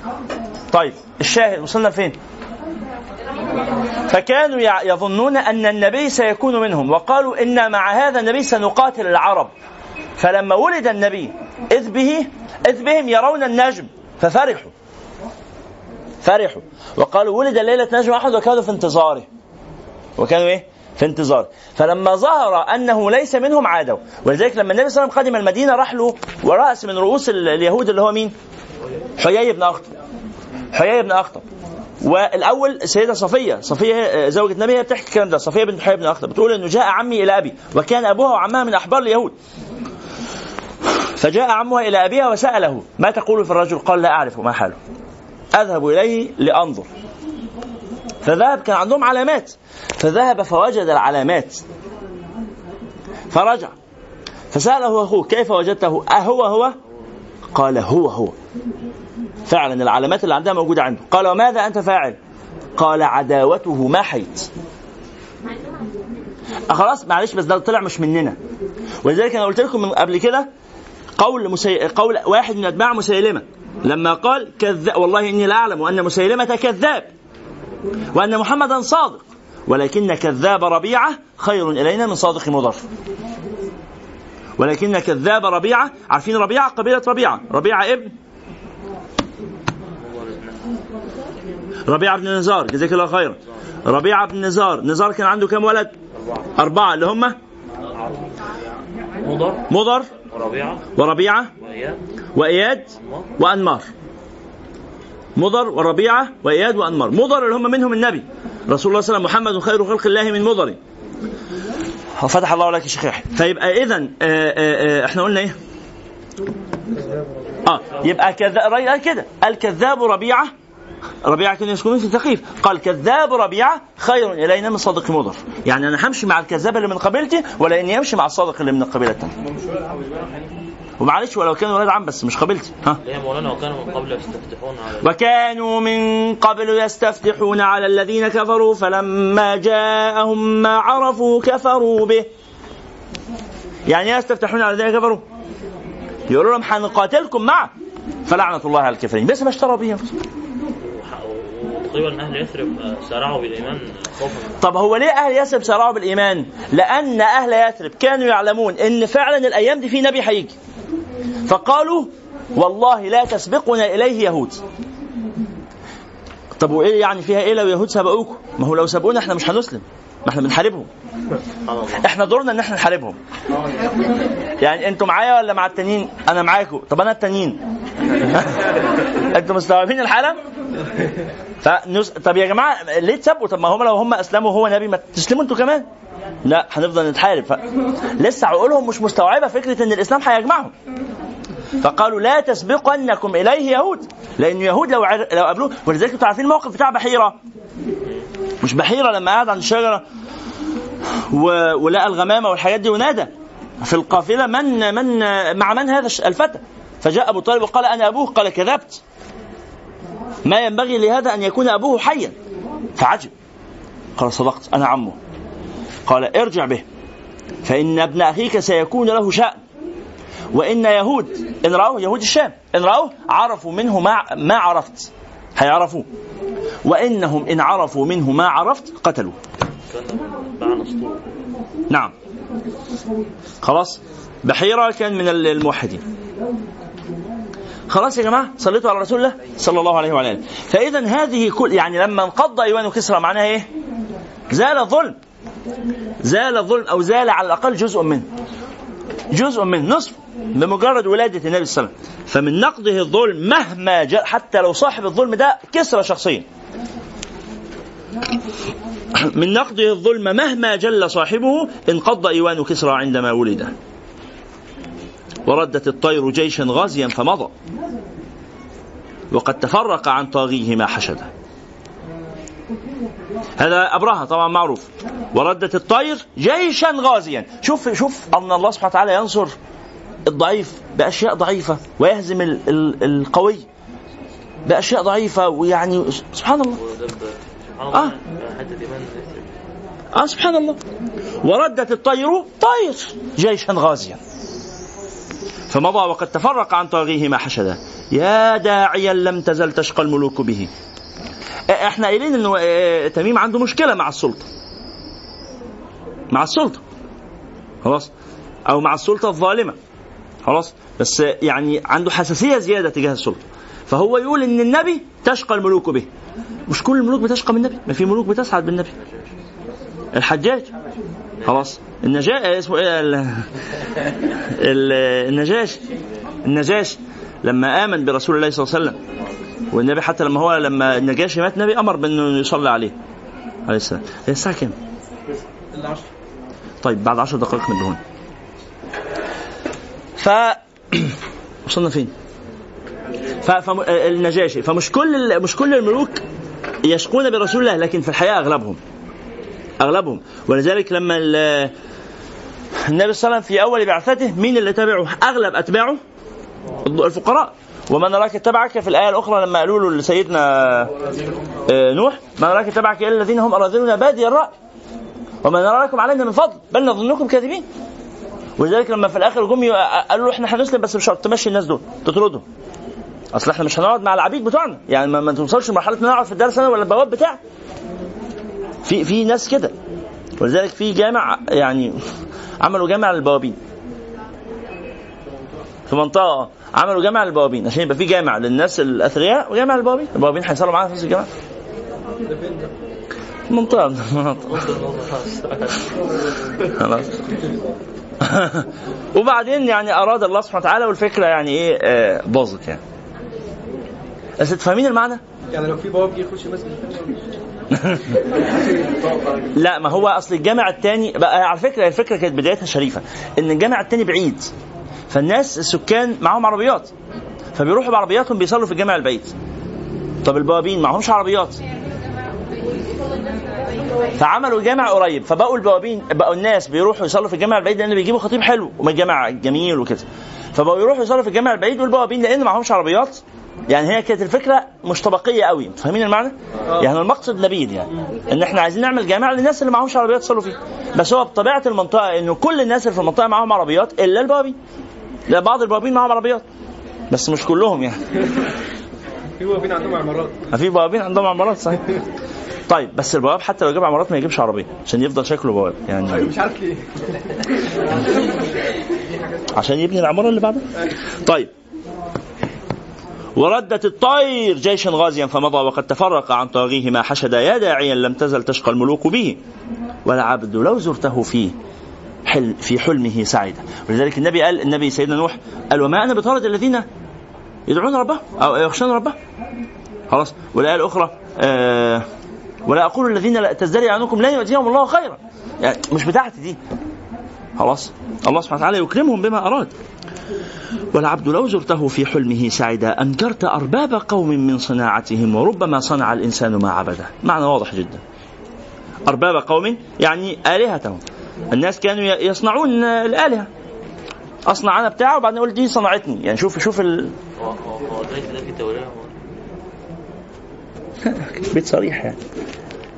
البيت صريح. أخونا يحيى بيقول هو البيت ده فيه تورية؟ بقول له لا البيت صريح. وربما صنع الإنسان ما عبد صريح.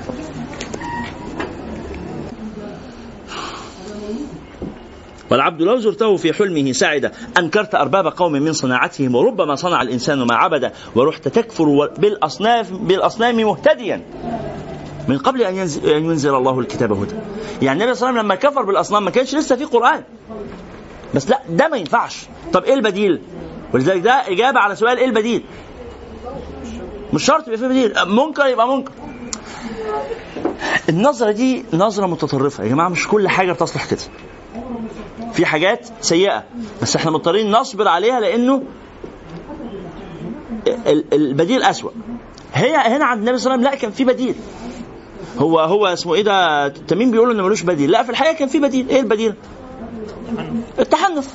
إنه يقعد في الغيران منفرد زي ما هيجي بعد شوية. أنكرته وهو دين لا بديل له غير التعبد في الج... في الغيران يصح وصف النبي صلى الله عليه وسلم قول الإسلام لأنه أحناف. لا طبعا. لا. لأن النبي صلى ما كانش واخد طريقتهم يعني ما كانش تلميذ لهم أو ماشي على طريقتهم لا. هو كان هاجر كل حاجة. سبحان الله. أنكرت أرباب قوم من صناعتهم وربما صنع الإنسان ما عبد ورحت تكفر بالأصنام مهتديا من قبل أن ينزل الله الكتاب هدى. كرهته. وهو دين لا بديل له. غير التعبد في الغيران منفردا آه، آه، آه، يحكى أنه يعني أو الأستاذ علي عز البيجوفيتش قال إنه أسوأ سؤال ممكن يسأل لأي ناقد هو سؤال ما البديل لأنه سؤال ما البديل بيكون الغرض منه إيه؟ أسوأ. أسوأ. ليه؟ أنا جاي أنقد أنا جاي أعدل بعض الأوضاع فتيجي تقول لي إيه البديل؟ يبقى أنت بتلزمني بتقديم حلول. لا أنا مش واجب عليا أقدم حلول أنا بلفت نظرك للحاجات الوحشة. وكفاية ابذل أنت مجهود وطلع بديل. بس الحقيقة إنه زي ما بقول لحضراتكم ده ممكن يبقى تطرف أنتوا فاهمين المعنى؟ مش ده يعني حلو إنك تقول لي إن الواقع سخيف. إحنا قاعدين في عشه أنا عارف إن إحنا قاعدين في عشه بس بس أنا ما عنديش قدرة إن أنا أسكن في قصر. ما تقوليش أنت ليه مش ساكن في بيت؟ أنا ما عنديش بيوت وسايبها. أنا ساكن في عشه لأني ما عنديش غيرها. فأنا مضطر. قدرت تساعدني وتعمل لي بيت اعمل لي بيت. أو قول لي بديل. البديل إن أنا حتى أطلع أقعد في الصحراء. لو أنت شايف إن ده بديل قول لي إن الاقتراح هو إني أسيب. لكن تفضل تقول لي يعني أنت راضي عن نفسك؟ يعني ينفع اللي انت فيه ده؟ يعني انت مش زعلان؟ يعني حالة الهام سعيد دي يعني مش هينفع. أنا مش راضي عن نفسي. أعمل إيه بقى؟ أنتحر يعني؟ أموت نفسي؟ الواقع سخيف. صح أنا عارف. الواقع سخيف. أعمل إيه؟ ما هو يعني مش هينفع. خلاص يا إخوانا فلما تقدم تعليق لما تقدم تعليق جيد جدا. شكرا على تعليقك. لكن لو سمحت اقترح اقتراح. ساعد الناس حتى. فهمتوا المعنى؟ نعم. لكن هو هنا بيقول كرهته وهو دين لا بديل له غير التعبد في الغيران منفردا ويعذلونك في رب تحاوله. إن الضلالة تدعو نفسها رشدا. إن الضلالة تتبع نفسها رشدا ده يصلح أن يجري مجرى المثل يا جماعة. هذا هذا شاطر.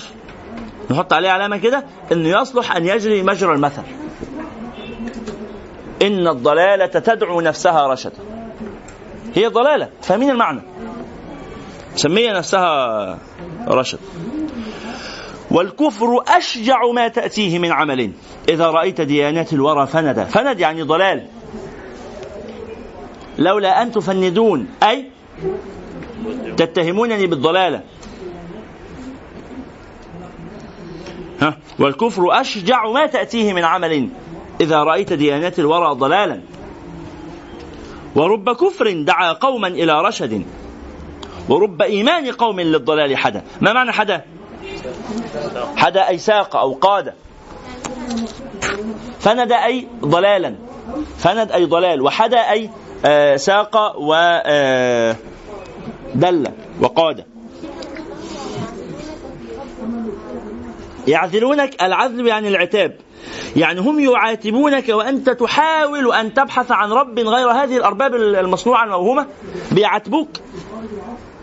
إن الضلالة تدعو نفسها رشدا يعني أنت رايح تبحث عن الحق وهم يعاتبوك. فهمت الموضوع؟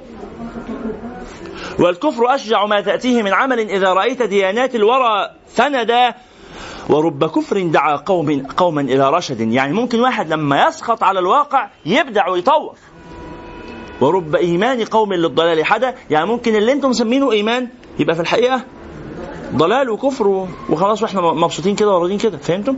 ولذلك فكر وطور. ولذلك انت وانت بتقرأ المنقذ دلوقتي. أخدت بالك من المشهد اللي هو امبارح؟ آه. إنه الله لقيت الناس كلهم بيقلدوا. ده مش لائق بي. مش لائق بي. أنا عايز أنظر. عايزين نكمله. ويعذلونك في رب تحاوله إن الضلالة تدعو نفسها رشدا والكفر أشجع ما تأتيه من عمل إذا رأيت ديانات الورى فندا ورب كفر دعا قوما إلى رشد ورب إيمان قوم للضلال حدا. وربما أمم تهوى أبا لهب لليوم ما خلعت من جيدها المسدة من هم أعني المطيعين حكاما لهم ظلموا والطالبين من القوم اللئام جدا. ليه ناس بتعبد أبو لهب. واضح. تهوى أبا لهب. ده القرآن شتمه. برضه حلو. حبيب حبيب قلبي كده أبو لهب ده يعني يعني يكشي يحصل في الدنيا ما يحصل. أبو لهب ده جوه قلبي كده. ها؟ أنا مش عايز حاجة غير أبو لهب بس يبقى مبسوط. عارف؟ أنا راضي. مهما يحصل. أبو لهب ده حبيبي حبيبي أبو لهب ده. شو يسمع الكلام ده؟ صح ولا إيه؟ اعمل ما تعمل يا أبو لهب. أنا بحبك يا أبو لهب. فاكرين أنا بحبك يا مصطفى؟ كان زمان في أغنية كده. كان مين بيغنيها دي؟ حد أجنبي بحبك يا مصطفى؟ هي اغنيه هي نوبيه مولانا يعني نوبية؟ مش عارف. على كل حال يعني مغني مغمور ما نعرفوش بس الشاهد.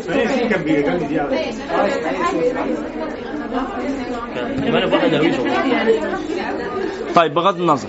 خلاص يا جماعة خلاص خلاص. صوت لو م...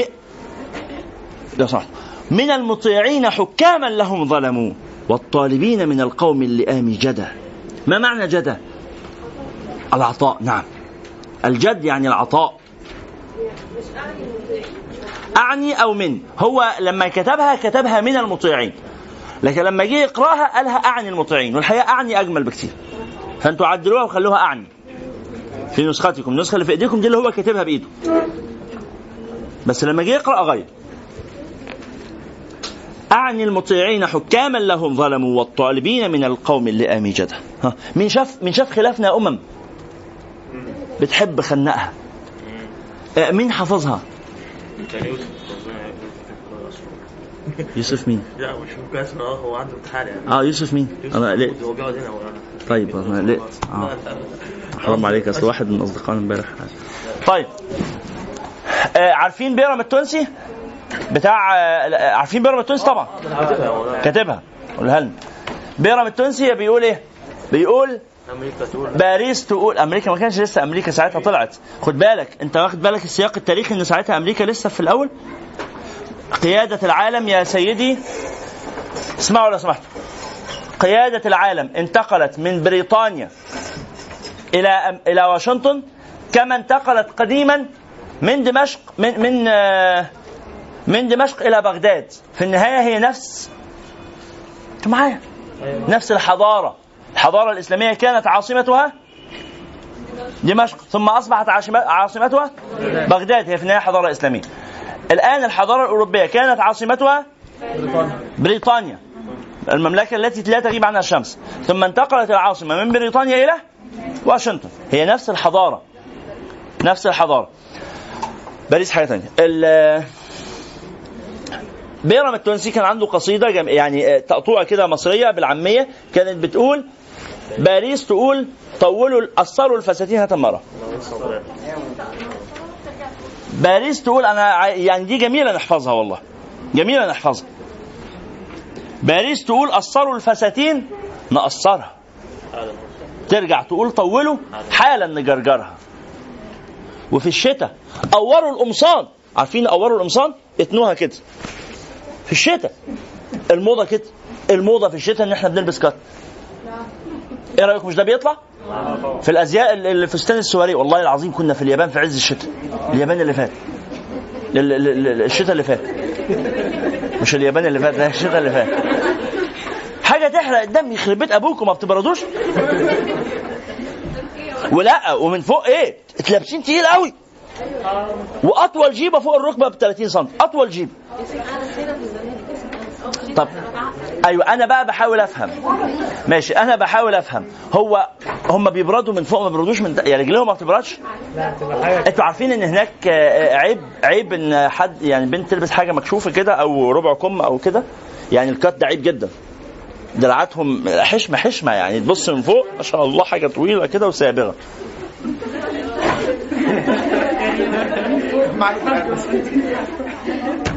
طيب باريس تقول طولوا الفساتين؟ باريس تقول قصروا الفساتين؟ نقصرها. ترجع تقول طولوا حالا نجرجرها. وفي الشتاء قوروا القمصان؟ نقورها. وفي الصيف زرروا الرواب نزررها. يعني لو طلعت الموضة هو أنتوا مش عارفين؟ أنا أنا النهارده الصبح والله بعد صلاة العصر النهارده. كنت مشغول بسؤال. اللي هو إيه؟ هو الموضة هل ليها ميعاد في السنة بتطلع فيه؟ طب أنا بسأل تحديدا على موضة الدقن هتخلص إمتى؟ أو يعني أنتوا عارفين الدقن موضة؟ لا بس الدقن مش طالع عشان عمرو دياب حد هو اللي عامل كده لا عمرو دياب عمر على حسب هو عمل إيه لا. لا هي مولانا كده سؤال مولانا عشان كده أيوه ماشي. أنا مش متضايق أنا عايزها تستمر. يعني عايز أشوف مين اللي هيطلع الموضة الجديدة بتاعت الحلق ونغتاله يعني نعمل حاجة. أنا مقترح يا مولانا. عمرو دياب. أيوه فاكر ال... فاكرين لما بنت من البنات اقترحت إن عمرو دياب يطلع معاه في ال... في الكليب بتاعه بنات محجبات عشان الحجاب يطلع موضة؟ حاجة يعني منتهى التخلف الذهني. خلاص. آه لحظة واحدة بس ماشي. لحظة. خلاص. ففكرة الموضة فكرة بغيضة يعني إنه فجأة كده كل الناس هتلبس بنطلونات واسعة. تخيلوا دلوقتي البنطلون الشلستون لو حد لبس دلوقتي بنطلون شيرلستون مش هيبقى شكله بغيض؟ ليه؟ ما بقاش موضة. بلاش. ال- ال- البدلة المشجرة. فضايح. ساعتها كانت حلوة. ساعتها كانت حلوة. الكرافات اللي بدل ما كانت عريضة بقت نازلة رفيعة. هم بيطلعوا الموضه كل سنة طبقا لايه الشعر الشعر اللي بيتسحب لورا لا يجي للجنب لا يتفرق لا يطلع لقدام لا يقف كده لا يعمل كده يجي- ما أعرفش بيظبطوا إرسال. يعني إنه عايز يجيب إشارة وعاملين بنجرب كل الإيه التجارب عشان نعرف نمشي مظبوطين. طب بتبقى طبقا لايه طيب أما ما أعرفش. كل سنة بيطلعوا. قال لك وبدأوا بقى لهم أربع سنين بيعيدوا موضات السبعينات في فساتين البنات. علي العوض منه وفي الشتاء؟ آه أيوه أيوه تحياتي هو ده. اسمعوا ولا اسمعوا. وفي الشتاء قوروا الإنسان نقورها وفي الصيف زرروا الرواب في عز الحر تلاقي أنا أنا من أغرب الأزياء اللي ما بقدرش أفهمها إلى الآن. البيبيون. بس كده، بتاع عاملة كده. بس. وانت المفروض وأعجب منها أو أعجب منها الكرافات برضه. يعني إيه الكرافات؟ بيستر إيه في الجسم؟ يعني هو ال- الحجاب معمول للسترة. لا هو تستر إيه؟ اكسسوارز متهيألي وأنا سمعت قصه إحنا مش محتاجين اكسسوارز ده معمول عشان النساء يشدوا الرجالة منها. يعني شيء بغيض جدا جدا يعني جدا. ولا كان اسمه احمد أمين عمل حلقة عن الموضه هو فسر الموضوع فعلا شوفها أنا عارف أحمد أمين طبعا. طيب على كل حال. و... وتقول باريس احلقوا الشنبات؟ نحلقها. وتقول لنا الدقن موضة اليوم؟ نلزقها. وتقول لنا استعملوا الشرطات؟ نسبقها. وكمان وتقول كمان اقلعوا الطرابيش؟ نكعورها. وتقول فيينا ارقصوا؟ نحيي ليالينا.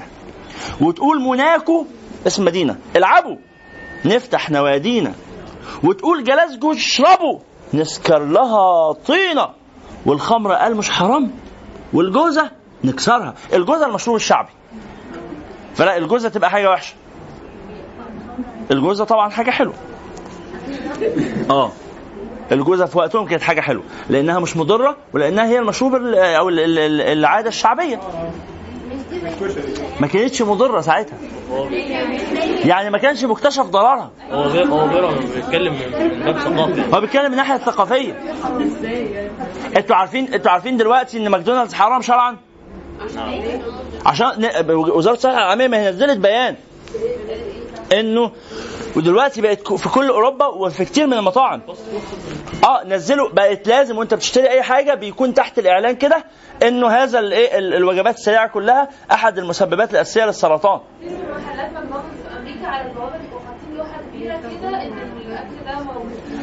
أنا شفت أنا شفت هذا البتاع هنا في عباس العقاد. هنا في مصر في عباس العقاد كاتبين آه، تحت بخط صغير زي اللي على السجاير كده.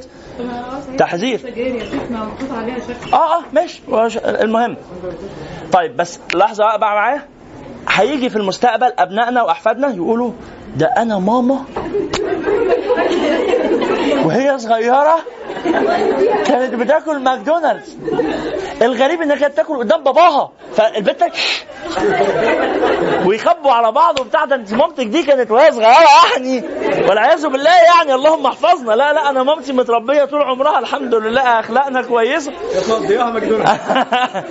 أنا مامتي كانت مقضياها مجنون أعوذ بالله أعوذ بالله. وطي صوتك. يعني أنتوا عارفين يا جماعة لو حد فينا مامته بتدخن أكيد في وسط أصحابه هيبقى يعني محرج جدا جدا يعني ما يقدرش يقول لحد أنا أمي بتدخن. خلاص؟ أو جدتي مثلا بتدخن أو كده هنخبي كلنا الخبر ده. خبر معيب جدا. هو زيه بالظبط كده لو أحفادكم يعرفوا إن أنتوا كنتوا بتاكلوا ماكدونالدز. فأي حد بياكل ماكدونالدز لو سمحتوا ما يقولش لابنائه يعني قدام عيالكم ده. ماكدونالدز استغفر الله. لا الحمد لله. بابانا كان مربينا أحسن تربية. أنتوا عارفين دلوقتي في سوريا البنت عادي تتصل بأبوها وهو جاي تقول له هات معاك المعسل والفحم. آه. لبنان. وفي لبنان في الشام حاجة عادية. في في واحد في حد شيخ ورانا أصلا كان حد واحدة بعتها له تقول له أنا من بلد يرجل فيها النساء كثيرا فهل يجوز لي أن أرجل؟ آه. قال لها لها يجوز بس آه، لا مع بنات يعني. آه طبعا. في فيلم على موضوع ماكدونالدز ده اسمه ده حد يعني عمل تجربه على نفسه انه قعد مده شهر ياكل من ماكدونالدز كان بني آدم سليم تماما ومعافى مش أي حاجة خالص بس طبيعي خلال شهر بقى يفطر ويتغدى من النوم. آه بعد شهر حصل له تضخم على القلب. ممكن هو مترجم عربي؟ آه لا مترجم. هو بيشتغل تنزله لنا في الجروب. في ضروري. في برضه طبيب سعودي كان اشترى وجبة من ماكدونالدز وفضل سايبها. أنا أنا في واحد أعرفه اشترى وجبة ونسي نسيها. على المكتب بتاعه وسافر. لسه اتصور فيلم أ- نفس أي ده موقف ده بس ده موقف هو عمله ما كانش قاصد إن هي تبقى تجربة. رجع لقى البطاطس زي ما هي. وال وال زي ما هو ما بيعفنش. يعني هو حاجات تحسها مش طبيعية يعني. خلونا نكمل بس عشان نختم. وتقول فيينا ارقصوا نفتح ليالينا. وتقول موناكو العبوا نفتح نوادينا. وتقول جلاسكو اشربوا نسكر لها طينة. والخمر قال مش حرام والجوزة نكسرها. عميان. عميان وعايزين لنا مجانين تسحبنا. ولو يخوضوا بنا الأوحال يعجبنا. مين شاف خلافنا أمم بتحب جزارها يا رب تسلم باريس وتصوم وتصلي. وتكون موضتها سبح. ولا تروح تلي. عشان ما تصبح سعاد وأم الهنا ونيلي. أم الهنا اسم بنت كان زمان يسموا أمهات كتير أم السعد وأم هاشم وأم حسين اسم البنت. عشان ما تصبح سعاد وأم الهنا ونيلي غير ربنا ذو الجلال ما يشوفوا ضوافرها. بيرام التونسي فالشاهد من المطيعين حكاما لهم ظلموا والطالبين من القوم اللئام. جدا كان هذا ما قرأناه اليوم.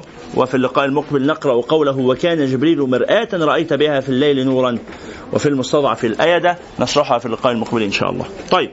ننشد ما قرأناه من أبيات.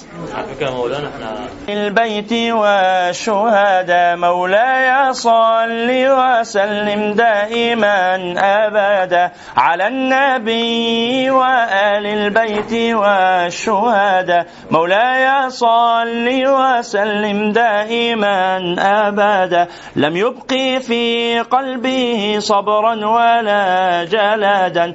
تلقينه المؤمنين الصبر والجلد بما تردد في ضلعيه من قلق على الصبي الذي في فرشه رقد. هذا علي يقول الله دعه وقد بات العدو له في بابه رصد على النبي والبيت والشهداء. مولاي وسلم دائما أبدا بدر وضي راضي من جراءته لنومه تحت أسياف العدا خلدا تلك التي امتحن الله الخليل بها. هذا ابنه وسيوف المشركين مدى. بخوفه عن قليل حين أبصاره فتى يذوق الراد من راحتيه راد على النبي وآل البيت والشهداء. مولاي صل وسلم دائما أبدا يدير في بدر الكبرى الحسام على بني أمية حتى مزقوا قدادا. وعنده تربة جبريل قال له بأن أولاده فيها غدا شهدا بما بكى يوم إبراهيم مقتصدا ولم يكن حزنه والله مقتصدا على النبي وآل البيت والشهداء. مولاي صل وسلم دائما أبدا على النبي وآل البيت والشهداء. مولاي صل وسلم دائما أبدا. يخفي عن الناس دمعا ليس يرسله. والدمع باد سواء سال أو جمدا. بما انتحى لأبي بكر يطمئنه وحول غارهما حتى الرمال عدا يقول يا صاحي لا تحزن ودونهما على لأنفس خير المشركين صدى على النبي وآل البيت والشهداء. مولاي صل وسلم دائما أبدا بما تفرس مختارا صحابته وهو الوكيل على ما اختار وانتقدا. يدري بأن قريشا لن تسامحه وأن ستطلب من أحفاده القودا يدري ويحلم عنهم حين يغلبهم. ولا يعيرهم بدرا ولا أحدا على النبي وآل البيت والشهداء. مولاي صل وسلم دائما أبدا. على النبي وآل البيت والشهداء. مولاي صل وسلم دائما أبدا البيت والشهداء. مولاي صل وسلم دائما أبدا. بما تحمل منهم يوم قال لهم بأنه للسماوات العلا صعد لو كان يكذبهم ما كان أخبرهم أفضى بما كان وليجحده من جحد ظلم العشيرة أضناه وغربه عشرين عاما فلما عاد ما حقد على النبي وآل البيت والشهداء مولاي صل وسلم دائما أبدا بما تذكر يوم الفتح.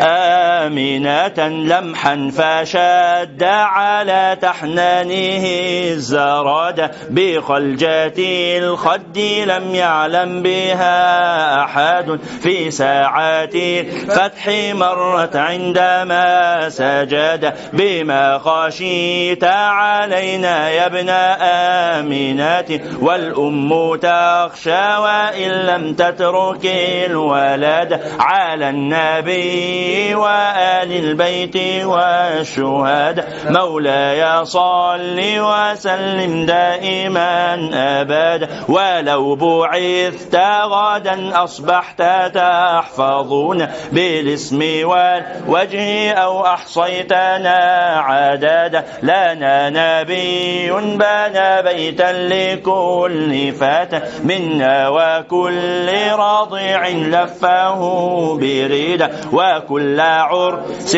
أتاه للعروس أبا يلقي التحية للأضياف والوسود على النبي وآل البيت والشهداء مولاي صل وسلم دائما أبدا صلى الله عليه اللهم صل أفضل صلاة على أسعد مخلوقاتك سيدنا محمد وعلى آله وصحبه وسلم عدد معلوماتك ومداد كلماتك كلما ذكرك الذاكرون وغافل عن ذكره الغافلون. صلى الله عليه وعلى آله وصحبه وسلم. سبحانك اللهم وبحمدك أشهد أن لا إله إلا أنت أستغفرك وأتوب إليك. بسم الله الرحمن الرحيم والعصر.